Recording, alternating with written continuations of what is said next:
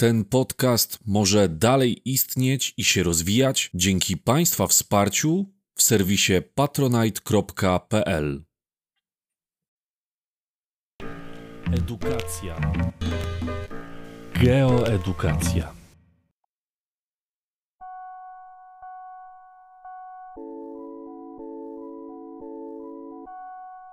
Co to jest krajobraz? Nieważne w jakim miejscu Polski czy świata jesteś, zawsze będziesz coś widział. Przed Twoimi oczami będzie znajdował się właśnie krajobraz. W różnych częściach świata, a nawet różnych częściach Polski, będzie on od siebie się znacznie różnił.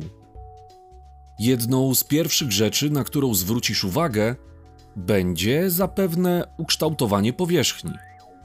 Zauważysz, że teren albo będzie płaski, albo górzysty.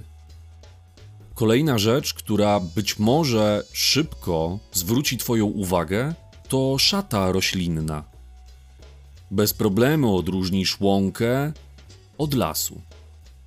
Gdy będziesz nad morzem, z pewnością od razu zauważysz właśnie morze, będąc nad rzeką. Rzekę, a nad jeziorem oczywiście jezioro. A więc trzecim elementem krajobrazu po ukształtowaniu powierzchni i szacie roślinnej będą wody powierzchniowe. Oprócz tego możemy popatrzeć pod nogi i zobaczyć na czym stoimy. Czy będzie to piasek, jak nad morzem, a może jakieś lite skały, takie jak w górach? A może będziemy na terenach rolniczych i będziemy stać na glebie? Oczywiście elementem krajobrazu będą także zwierzęta. Te elementy, które wymieniłem do tej pory, będą elementami krajobrazu naturalnego. Natomiast ciężko nam będzie znaleźć taki kawałek terenu, który będzie całkowicie niezmieniony przez działalność człowieka. Najłatwiej uda nam się to znaleźć na obszarze parków narodowych, i tam będziemy mogli mówić o krajobrazie naturalnym.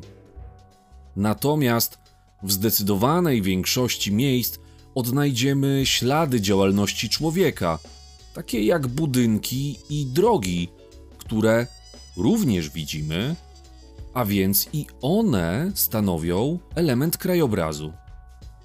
Krajobraz, który został przekształcony przez człowieka, nazywamy krajobrazem kulturowym. I tutaj możemy go sobie podzielić na takie trzy podstawowe rodzaje. Krajobraz rolniczy, w którym będą oczywiście dominować pola uprawne i niewielkie wsie z zabudowaniami gospodarskimi. Krajobraz przemysłowy, w którym istotną część krajobrazu będą stanowić zakłady przemysłowe. Oraz krajobraz miejski, w którym charakterystyczną cechą będzie gęsta zabudowa i sieć ulic. W Polsce możemy wyróżnić sześć pasów rzeźby, które będą się znacznie różnić od siebie krajobrazem. Zaczynając od północy, Pierwszy będzie pas pobrzeży. Będzie to lekko falisty teren, który oczywiście będzie znajdował się na wybrzeżu, a więc w sąsiedztwie morza. Idąc dalej na południe, dotrzemy do pasa pojezierzy, gdzie w krajobrazie będą dominować jeziora, a także falista rzeźba. Dalej w kierunku południowym napotkamy pas nizin środkowopolskich, który będzie się cechował rozległymi i płaskimi, równinnymi terenami. A więc moglibyśmy powiedzieć, że będzie to taki monotonny krajobraz, w którym niewiele się dzieje. Dalej, przemieszczając się w kierunku południowym, dojdziemy do pasa wyżyn, gdzie mamy nieco większe wzniesienia, Najwyższe przekraczają 600 metrów nad poziomem morza w Górach Świętokrzyskich i rzeźba terenu jest tu zdecydowanie bardziej urozmaicona.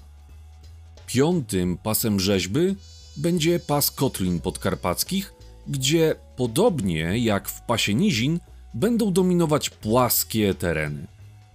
Ostatnim pasem rzeźby, znajdującym się na samym południu naszego kraju, będzie pas gór, do którego zaliczymy Karpaty i Sudety.